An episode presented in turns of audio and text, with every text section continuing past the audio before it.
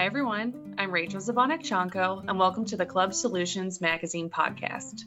This episode features a conversation with Mark Miller, the COO of Merritt Clubs, on rebounding strategies. We discuss how Merritt Clubs use the shutdown as an opportunity to improve its business, how the brand will pivot as a result of the pandemic, how Mark feels about there not being any baseball, and more. Enjoy. Well, first off, Mark, thank you so much for taking the time to join me on the Club Solutions Magazine podcast. I really appreciate it. Thanks for having me. I'm excited to be here. First, can you just give a brief overview of the status of your clubs? Do you have an opening date? What's that looking like? So we did finally get an opening date. So currently we, we were shut down on March 16th and we've been closed till then. As of tomorrow, Friday, June 19th at 5 p.m., we can open our county clubs. We are not able to open our three city clubs at this time. We're still waiting to hear from the mayor, even though the governor has given us guidance that we can open each jurisdiction in Maryland has the ability to make a final decision. And so the mayor has health clubs and pools and all that still closed. So we're hoping to get a little bit of guidance and be able to open those soon. Yeah, awesome you know, a lot of clubs have used the shutdown to improve their facilities and operations. Um, is there anything Merritt Clubs has improved operationally that you'd like to share? Yeah, happy to. So we we had about three months of shutdown, and, and in those three months, it gave us a good opportunity to, you know, do a couple things. One is we we got a chance to really deep clean our clubs and you know go through thoroughly on every area, make sure it's clean, sanitized, disinfected and then to put the systems and structures into place to ensure a safe environment for all of our members. So we spent time moving equipment out, socially distancing things, taking over basketball courts. We built plexiglass shields to put in front of all of our Group X stages and our spin stages to help mitigate any type of spread and to protect our instructors.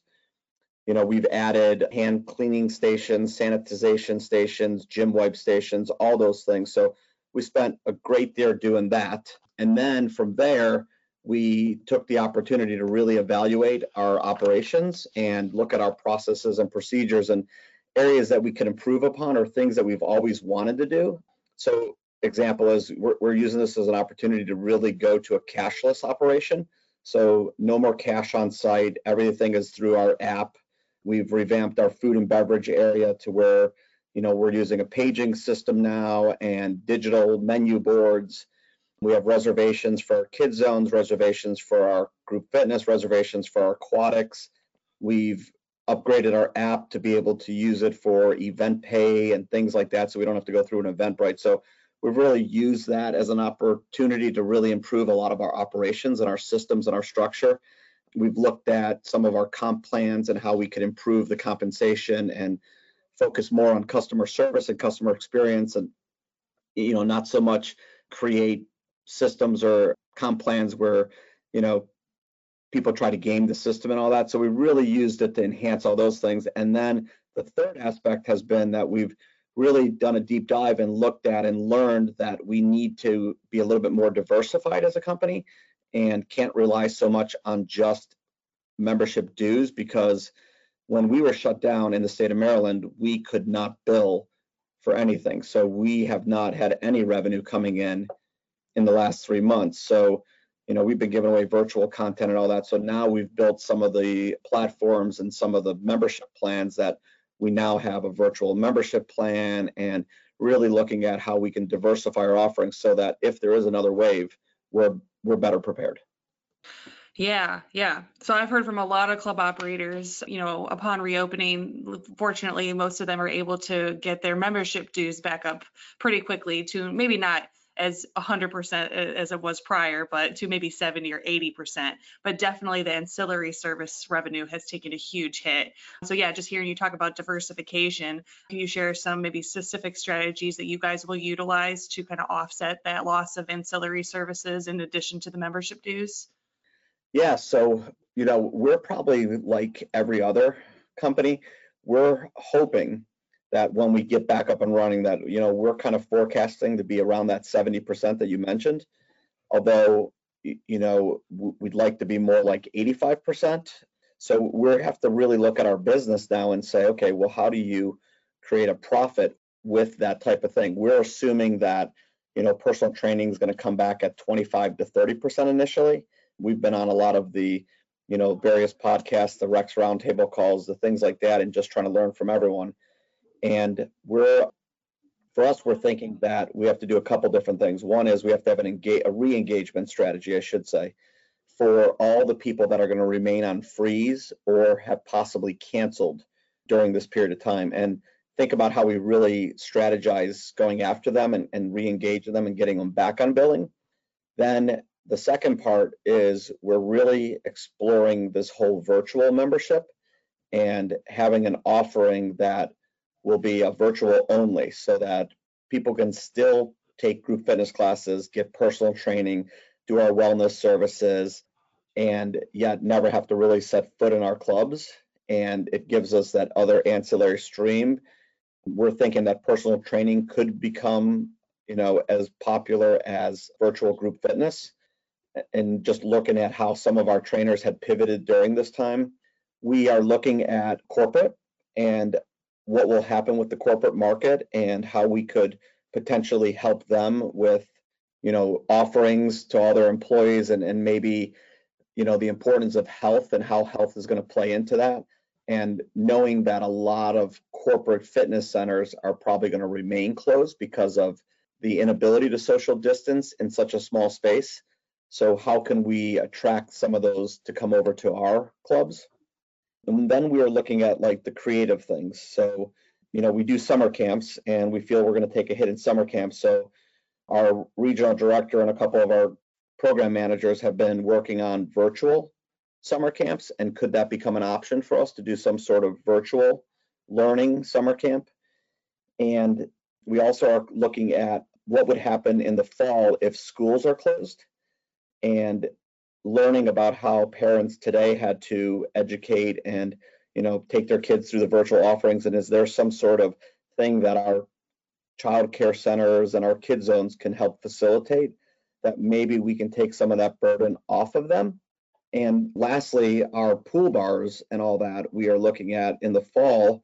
How do we shift so that we can be like a food to go type of order? Like they could put their order in and they could pick it up at our clubs and we'll have pre made meals, pre made dinners, pre made shakes, whatever it may be. And, and people could order it through our app and we can provide that service like a restaurant to go does today.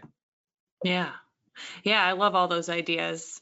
Just circling back on a couple of the ones that you just mentioned, particularly the virtual fitness offerings, can you maybe share a couple of examples of what that might look like for the consumer?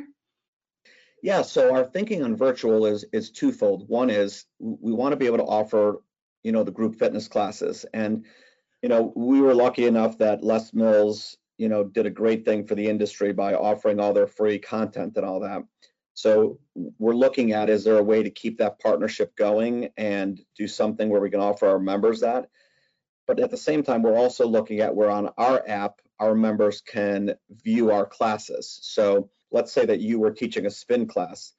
We could either record that spin class or play it live. And if you couldn't get into the class, you could watch it through your phone or through your home computer, and you could be participating with the class or you could get it on demand and take it at a later date like people are doing with peloton and all that and then from the fitness standpoint we're looking at how our trainers can take someone through a workout but do it more as a virtual type of thing. So it almost kind of becomes i guess coaching more than the hands-on type of training but it would be more of a coaching where the, you know they might get a dumbbell a foam roller a bungee cord and jump rope and we take them through a full body workout that is a 45 minute circuit.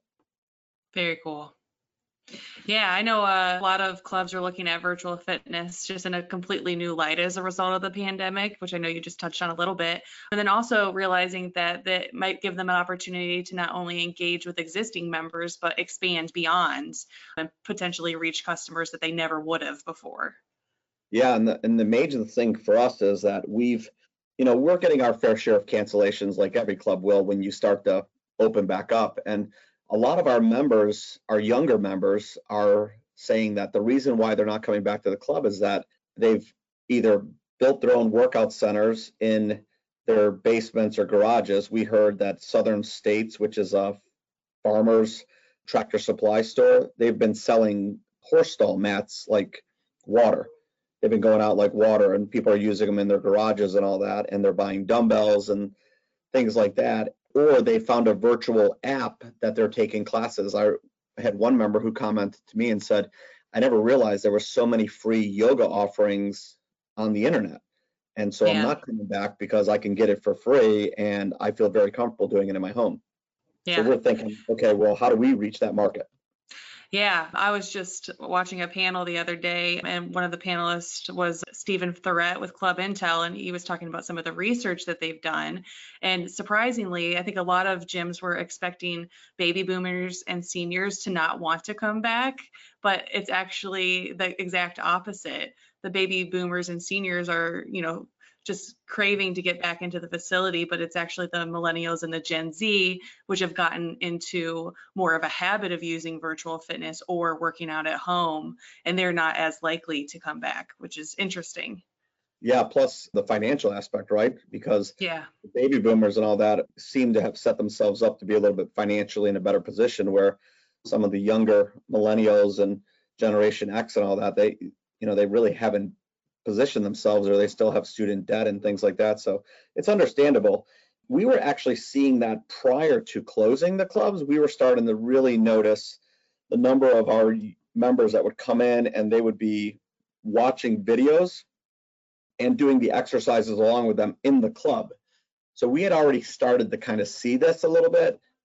We just didn't make that reaction quick enough. And so, you know, I think this this pandemic has really helped us at least accelerate on some of these areas that we probably should have accelerated on a little bit sooner, but now we have to figure out how to kind of position ourselves in such a manner that you know we could take the place of one of their other apps or that. yeah, for sure. Well, another thing that you mentioned, which I think is interesting, is the potential opportunity in corporate wellness. Do you think that businesses, as a result of the pandemic, are really realizing and understanding now the value of having a healthy employee base? You know, that's a good question. I think employees realize that it's more important to be healthy now. Yeah, And I think they're going to put a greater push on their own health. And because I know that we, we had unfortunately put, you know, over 800 employees on a leave of absence when we first shut down. And we, we did keep a core group of people around to work in the clubs and, and prep for all of our stuff. But the people who were, as we're starting to bring them back now, a lot of them are asking us, what are you doing to ensure a safer work environment for us? And even, you know, our people that are at our home office, you know, they're asking about like, are you socially distancing our desks? Are you putting plexiglass between cubicles? And, you know, they're really taking it a step further. They want to know what sanitization, what um, safety protocols have we put in place at the home office, not just the clubs, for them as well. So I think from a corporate standpoint, I, I have a gut sense that the employees may push them even more yeah, to get there. But I also think from a company standpoint, a lot more companies are, are going to let people work remotely from home. You know, we're, we're going to allow some of our staff to do that temporarily while we get things back up and running. And we also know that that over time will lead to, you know, feelings of loneliness, isolation, some sort of mental stress. And, you know, our wellness director has been working on some mindfulness programs and things that will counteract that. And we think that that might be an opportunity for corporates because they're going to be looking to, you know, offer those people something along that way. So, you know, I guess my my answer would be I- it's probably on both sides. I think companies are going to probably realize it a little bit more, but workers are definitely going to realize it. yeah, for sure. Well, what additional tips could you share for how clubs can successfully navigate the rest of 2020? Any tips for rebounding? Well, so that's an interesting one. So we've we've been talking with our leadership team, and you know, I've used a word called VUCA, which is a uh, terminology for how the the world is today. You know, it's volatile, it's uncertain, you know, it's complex and it's ambiguous all at the same time. So, you know, we're looking at it from a standpoint of we have to let yesterday go and realize that we have to build a new model for today. And that model might be to your earlier point, 85% of membership dues, not back up to 100% like we were in the past. We might have to retool how we do everything. And so we need to be flexible. We need to be able to adapt. We need to be able to pivot much quicker and we need to be versatile. So we need to look at things and we can no longer run health clubs the way we've always run health clubs. We've now got to be thinking about when the next pandemic comes because it's going to happen again. I think we've all come to that realization that you know nothing is certain anymore in this world and we need to be prepared. And so we need to start having conversations. It's it's not enough to say okay, now you're reopened. Now it's time to say okay, we're reopened. Now let's talk about the next one. How do we prepare? If there is another wave of shutdowns, what is our strategy? What's our game plan? You know, what do we need to start thinking about as an organization that we should be investing in today? You know, maybe our capital investments are no longer in new equipment. Maybe they're in new infrastructures or new systems and structures or new programs and services and new ways of doing things. And, you know, we got to just look at how we can adapt. And I think one of the big keys for the rebound strategy is we're going to need to talk to staff more so than ever because I think that's where we're going to learn a lot of things. We we started talking to our group fitness instructors and our personal trainers and it was amazing the things that they were already doing once they shut down and they got laid off. They started having, you know, Zoom classes and go-to classes and all those things. And we were like, wow, you know, they adapted and pivoted so quickly. And maybe we don't utilize those resources enough because sometimes we just think that they're oh they're just an instructor or teacher but they're very brilliant very smart individuals. And i think if we can tap into their innovation and their creativity we might be able to learn something and be prepared yeah, for sure. I agree. I've I've heard from a lot of operators how just inspired they were by their staff, seeing how quickly they are able to pivot and innovate. The downside is, is that some of them did it so well that there there's no reason for them to come back to our clubs. You know, we have one Group X instructor that he, he's brilliant and he's got about 80 people taking a Zoom class, paying him 10 bucks a class, so he's making $800 a class. Wow. There's no reason for him to come back. I mean, he teaches three classes in a week. He just made $2,400. Yeah. You know, I mean, it's brilliant. Yeah, and that's definitely something for other leaders to really be thinking about because that could be something that they're facing with their really talented group fitness or personal training staff. Yeah, well, I mean, so that could be another rebound strategy, right? So as a leader, I might have to look at, okay, well, how do I create things so that my instructors and my staff want to stay with me and not go off on their own because unemployment is already tough. You know, yeah. we don't want to lose good, talented people because sometimes when you lose good, talented people, you also lose the members with them. And so, you know, are we really truly taking care of our employees and doing right by them as well? Yeah. Well, let's shift gears a little bit to talk about marketing strategies. You know, a- after you guys have been allowed to reopen, any insight as to what marketing might look like for the rest of the year? Yeah, so we like I said, we're opening our county clubs tomorrow and we start our marketing right away. We are not wasting any time. And our philosophy is going to be that we need to invest in marketing because we need to get a different message out. I think the days of pricing and trying to discount and all that, I think those are gone. I think people have put a value on their health. I think this has shown us that, you know, life is fragile and people need to take care of themselves and so they'll make the investment in it.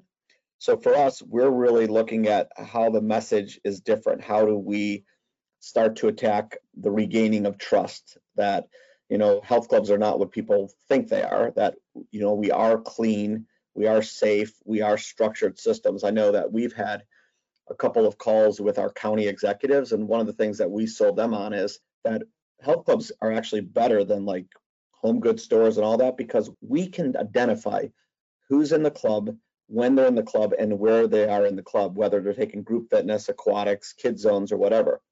And we know what time they checked in, and we could even have them check out and know what time they checked out. Whereas if you go to a Home Depot, you don't know who's in there, who's not. You know a number, but you don't know who the person is and where they went. And so, you know, health clubs have gotten this bad rap when really we have some really great operators in this industry and great leaders. And I think we need to push that message out there that health clubs are here, that we are an essential part of our communities and that we can take care of people, that we not only make them healthier physically, but we also make them healthier from a mental aspect as well as you know building communities and building social connections you know even in a world of physical distancing i think you could still build social connections by you know the things you can do and interact with people. So we're going to really focus on that message and how do we start to build that back into people and you know creating this road to recovery for all. Yeah, no, that's a really good point. I know a lot of club operators were a, a little bit frustrated by policymakers having a lot of misconceptions surrounding the industry's ability to clean and sanitize and provide a professional environment. And as a result, they're recognizing that, you know, we as an industry need to have a louder voice and just being more involved at all levels. Oh, absolutely. I mean, we need to do, you know, a, a better job of educating our leaders in our states and all that on what we can do, and, and even our health departments. And some of the conversation with them, you know, I don't think they understand what a health club can really do for somebody. And you know, Blair McHaney, who's done a wonderful job, and I know that he's done a lot of things for you guys. You know, he he's done those free surveys, and, and we did it in our clubs, and it's amazing how our members rated our cleanliness prior to even being shut down is very, very high. Like they said, no, no, you guys have always been clean. So our members don't have that perception, Yeah, but they're more concerned with the other members coming back. So they're not as worried about us, but they're worried about the other members coming back and how do we enforce those behaviors. So a lot of this is just education. for sure. Well, I know that, you know, member cancellations or requests to freeze, you know, when you've just been in a shutdown and you've had to maybe turn off billing, I think the natural instinct might be for people to not be as flexible with their customers. What are your thoughts on if clubs should be flexible concerning member cancellations or requests to freeze? Well, so I'm going to answer that in two two ways if it's okay with you. The Yeah. first way is I want to go back to the marketing. So from a marketing standpoint, we know that social media, Instagram, you know, TikTok is hot now with all the kids. You know, those are the platforms that they use and they will take to that. So when they want to cancel all that, they're going to take to that. And so, you know, while we use those platforms to market out the message and to show the things that we're doing and all that, we have to also remember that the way we respond to those things is also part of our branding and our marketing. And so, you know, we have to treat cancellations and freezes as an opportunity that we are making an impression. And our philosophy is is that, you know, we're going to let people freeze because we know that they are fearful or they feel unsafe and, you know, for whatever the reason may be.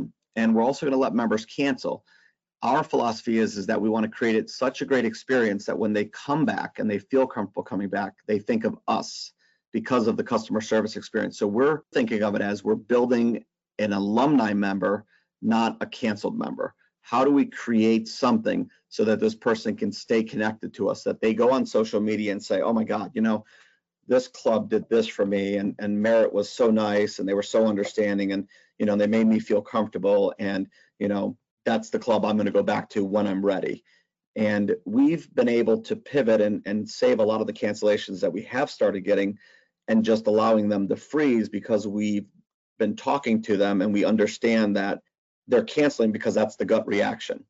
But the reality is they're canceling because they are concerned, they have a fear, or you know, they have a loved one at home who might have cancer or a compromised immune system. So they don't want to bring something to them. And we're like, look, that's fine. We have some people who they're just uncomfortable. They want to use the pools outdoors, but they don't want to use the indoors. And we, we said, look, that's fine. Just come use the outdoors and you know, let us show you the indoors. You don't even have to come in the workout. We'll just show you what we've done. And if you still feel uncomfortable, we'll let you freeze. You know, so we're we're going to take freezes for at least 90 days at no charge. We're going to try and save the cancellations, but anybody who wants to cancel, we're going to try and do right by them so that we're building them for a future when we can re-engage them. And then we're going to create a strategy after we get through our reopening on how we go back to these people and market to them in such a manner that we can re-engage them and bring them back into the fold. Even the ones that are saying that they're going to stay virtual, because you know as well as I know that there, is a little bit of a difference between working out in front of your TV at home and working out in a class with you know, one of your best friends or that, you know, even if they're six feet away, there's still that like we're doing this together type of thing. For sure. People definitely crave that human connection, even if it is six feet apart. Exactly. Yeah. And I think it's a good point too about, you know, some members being fearful. And the great thing is, is that a lot of, for the clubs that have reopened, they're noticing that sometimes members will come in to cancel, but then when they see how much effort has gone into the sanitization and the cleaning processes and, and really how well the clubs are executing everything, they are then comforted and don't end up canceling. So that's a bright spot. Oh, that's awesome. Yeah. Well, any other tips for how clubs can navigate financial uncertainty during this time? Well, probably a couple things. One would be be prepared. Like you gotta be open to change, be looking at things differently, right? Diversify all the things that we've already talked about. But at the same thing, I think we all need to start to rebuild and be prepared with our reserves because I think a lot of organizations like us probably burned through our reserves and now we have to be re-prepared so we, we have to look at things from such a manner that we're not just taking care of the bills of today we're also preparing for the bills of tomorrow because you know again if something else happens we want to be prepared to have those reserves again but i also think that we have to look at how we operate and from a financial perspective i think we got to do things in a different manner because we all know that we're going to spend double what we were spending in the past on cleaning and sanitation. It is just going to become kind of the new thing. And you know, in the past, people would walk into your club and ask you if you had a pool or ask you if you had a basketball court. Now they're going to walk in and go, "Tell me what you're doing to clean. Tell me how you're sanitizing this place. I want to see it." And you know, that's going to come with a cost. And so I think what we need to do is we need to adapt and we need to understand how the financials are going to play out. And then we have to reshift our models on how we can do that. And, you know, I hate to say this way, but that could mean raising dues. I mean, some of the models are built on volume. And unfortunately, with social distancing and with limitations from our governments, that changes the models. And so now we have to figure out how financially we can afford different things. I think we all have learned that we have to go back and renegotiate our rent structures. You know, rent becomes a very big thing and you know we need to make sure that our rents are proper for us as health club operators and you know that they're advantageous and that we can you know afford those payments and all that so i think we we got to go through it with a fine tooth comb and, and and learn from this and think about where we can make adjustments. Yeah. Well you've shared a lot of really great tips and insights. Is are there any other final uh, pieces of advice or rebound strategies that you'd like to touch on? You know i think my advice would be stay strong, be courageous, don't give up. You know, a lot of the greatest people, the greatest leaders and all that, it's in those moments of uncertainty, it's in those moments of adversity that we really show who our character is. And I think that our industry has done such a great job in showing the character of what we all can do. And I think that on the other side of this, we're going to be positioned as an industry and as a group in a much better place. I am amazed and delighted to be part of this industry and to be a part of a group of leaders across this nation. I, I have sat on calls where we literally have thrown out the competition and we are sharing things with each other like we've never shared before. We are talking to each other like we've never talked before and we started to realize that you know what it doesn't matter if you're the gym across the street or the gym next door to me we're all in this together and i think that if we can keep that mentality as an industry and as leaders and we can really think of this as we are all in this across this country together and we can share everything and you know what you guys have done with these podcasts and all that and, and the education and all that i think if we continue all this i think we can really change the impact that we have and I think together we'll stay strong and you know just be flexible. And then when you're having those bad days, reach out to someone that you respect in the industry, and you know let's lift each other up. Yeah, great advice. Am I correct in remembering? Are you a baseball fan? I am a baseball fan. How are you feeling about not having potentially not having sports for the rest of the year? Oh God. We, you know, we as an organization are part of the we, we sponsor the Baltimore Ravens cheerleaders and you know, we're, we've been big supporters of them. We have season tickets and all that. And so we're all kind of going nuts here to go, well, what's going to happen? Like, what am I going to do on my Sundays? Yeah. So, you know, not having sports, I find myself watching the 30 on 30s or, you know, the different things. Luckily, my daughter and my son are big sport advocates. And so, you know, we talk sports a lot. And, uh, you know, I got my fingers crossed that hockey's going to do something here and baseball and football and all, all the sports just because you know, I, I, know they're such an integral part and, and I love watching them and experiencing them together with my family. So fingers crossed that something will happen here. For sure. Well, yeah, I think that's it, Mark. I don't have any other questions. Anything else on your mind you want to add? You know, excited to get open and I'm excited to see all the other states that are getting open. I appreciate you making me part of this. I think what you guys do and you know the publication and everything i know my staff has been on every seminar that you guys have had on the wednesdays and we thoroughly enjoy them and you know i would just say kudos to you and you know to everything that you guys have done for the industry and we really really appreciate it. Thank you